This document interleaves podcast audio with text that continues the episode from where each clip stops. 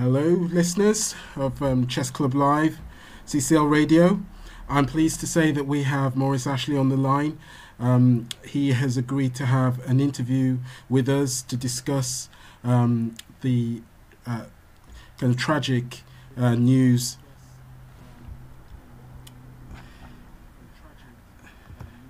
I'm sorry about that. Um, and um, the tragic news of um, Emory Tate um, leaving us. Um, Maurice, hello and welcome. Yeah, hi, thank you so much for oh, having me on the show. You're welcome. Um, could you just tell us briefly your own experiences of Emory and what you remember of him? What, what sort of sticks out in terms of, um, you know, your your interactions with him? Well, Emory and I went back decades, so it's hard to single out any individual uh, circumstance. There were a few definitely that I remember vividly.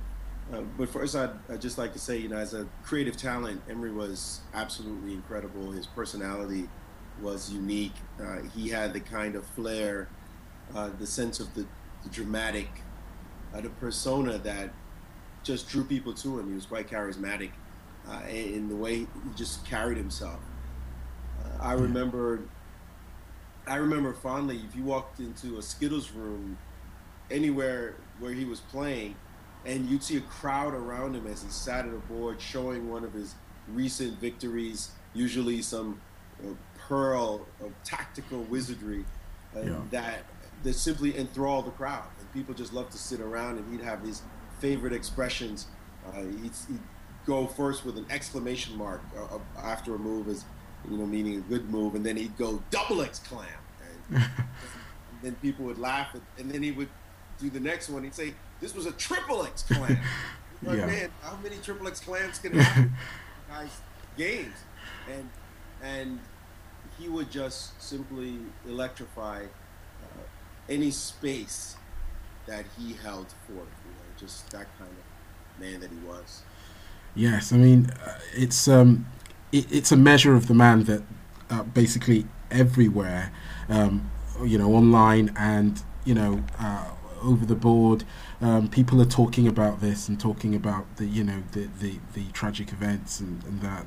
Um, w- what do you think in terms of um, we we've um, we've done some research and looked into you know some of the things um, that he's done in his career, and it is truly amazing. I mean, he's you could almost do a Hollywood movie about him. I mean, you've got Hurricane and people like that, but you you know you could do a, a movie about what he's done, the service he he'd done for um, the the U.S. service, Air Force, and uh, that service, and then also inspiring people and teaching in chess and inspiring a whole generation of um, you know chess players from not only an African American as part of the society, but in general, he was very inclusive, wasn't he? Do, do you have something to say about about that? Well, Emory was probably never saw himself. I would I would posit that Emory didn't see himself in restricted terms. Yeah. Uh, we talk about him being a strong uh, African American player, and much like myself, I think he would just simply say he was a good player. Yeah. Um, he, he was a chess player. He was a he was a fan of the game. He loved the game with his heart and soul, and mm-hmm. so he was five-time Armed Forces champion, uh, which is just already an incredible record.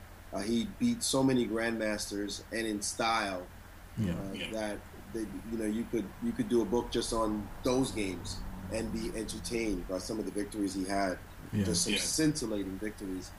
And in later years, he started teaching a lot more inspiring youngsters, really feeling the joy that it is to share one's knowledge with with the next generation, and you know, that was his more recent passion. Yeah. Uh, but he was always one to give advice. He was always one to insist on you being bold in whatever you try to do. There was one particular incident that was transformative for me.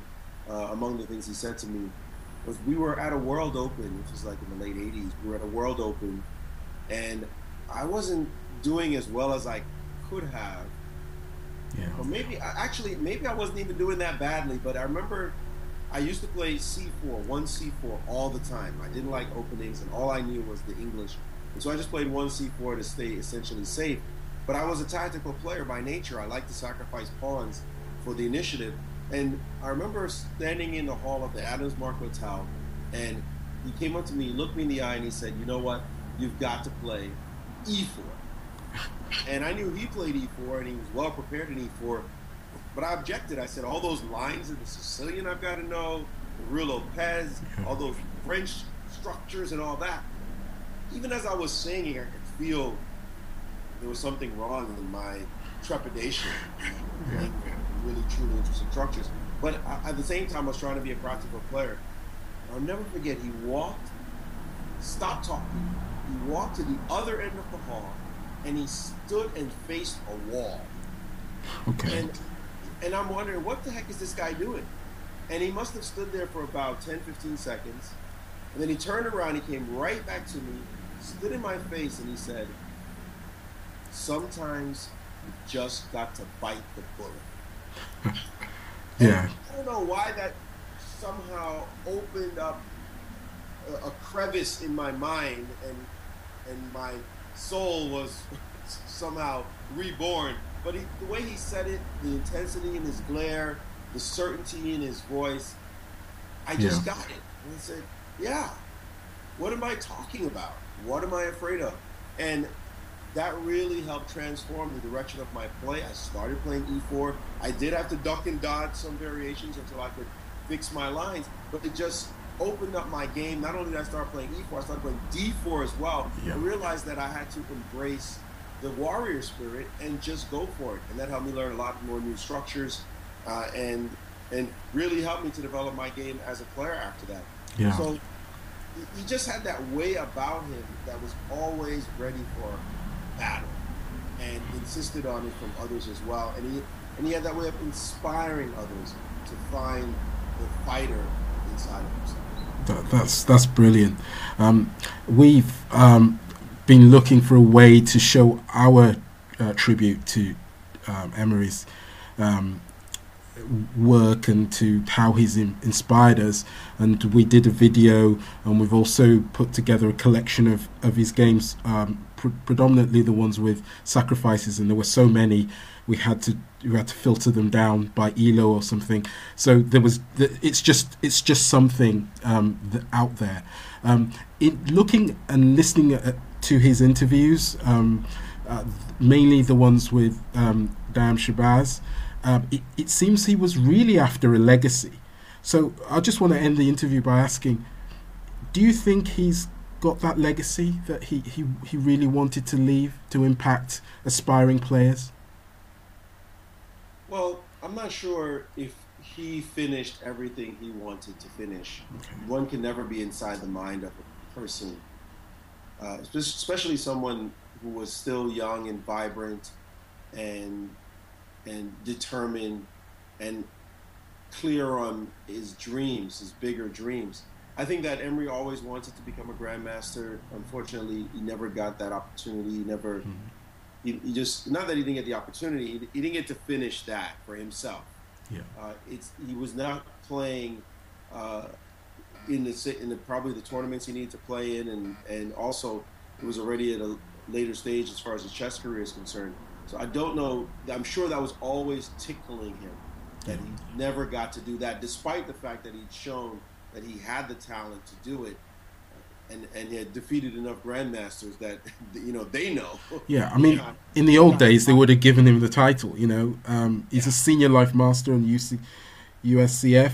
I mean, Oh, please. I mean, yeah, I mean, come on, yeah. the guy was just so so yeah. strong. I mean, yeah. There's no quite when he first got his international master title. It was like, come on, please. We knew that already. That was yeah.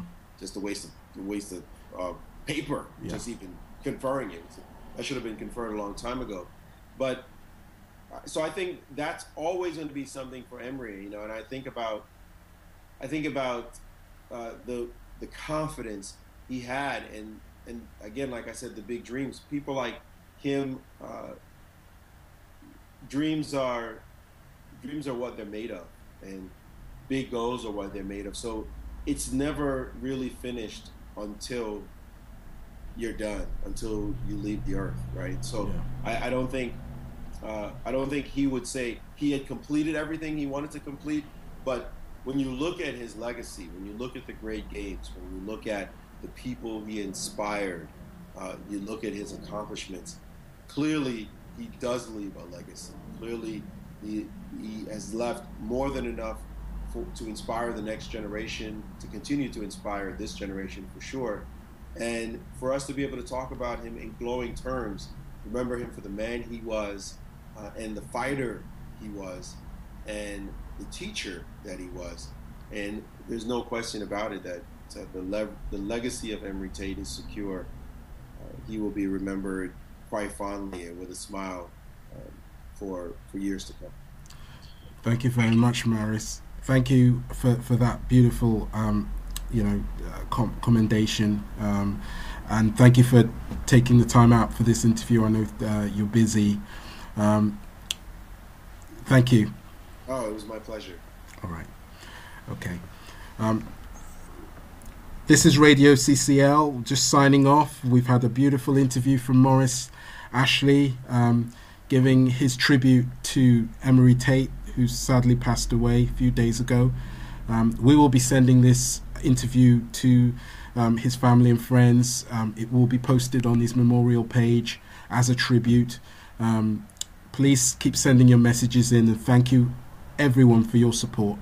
Um, this is Michael signing off for Radio CCL.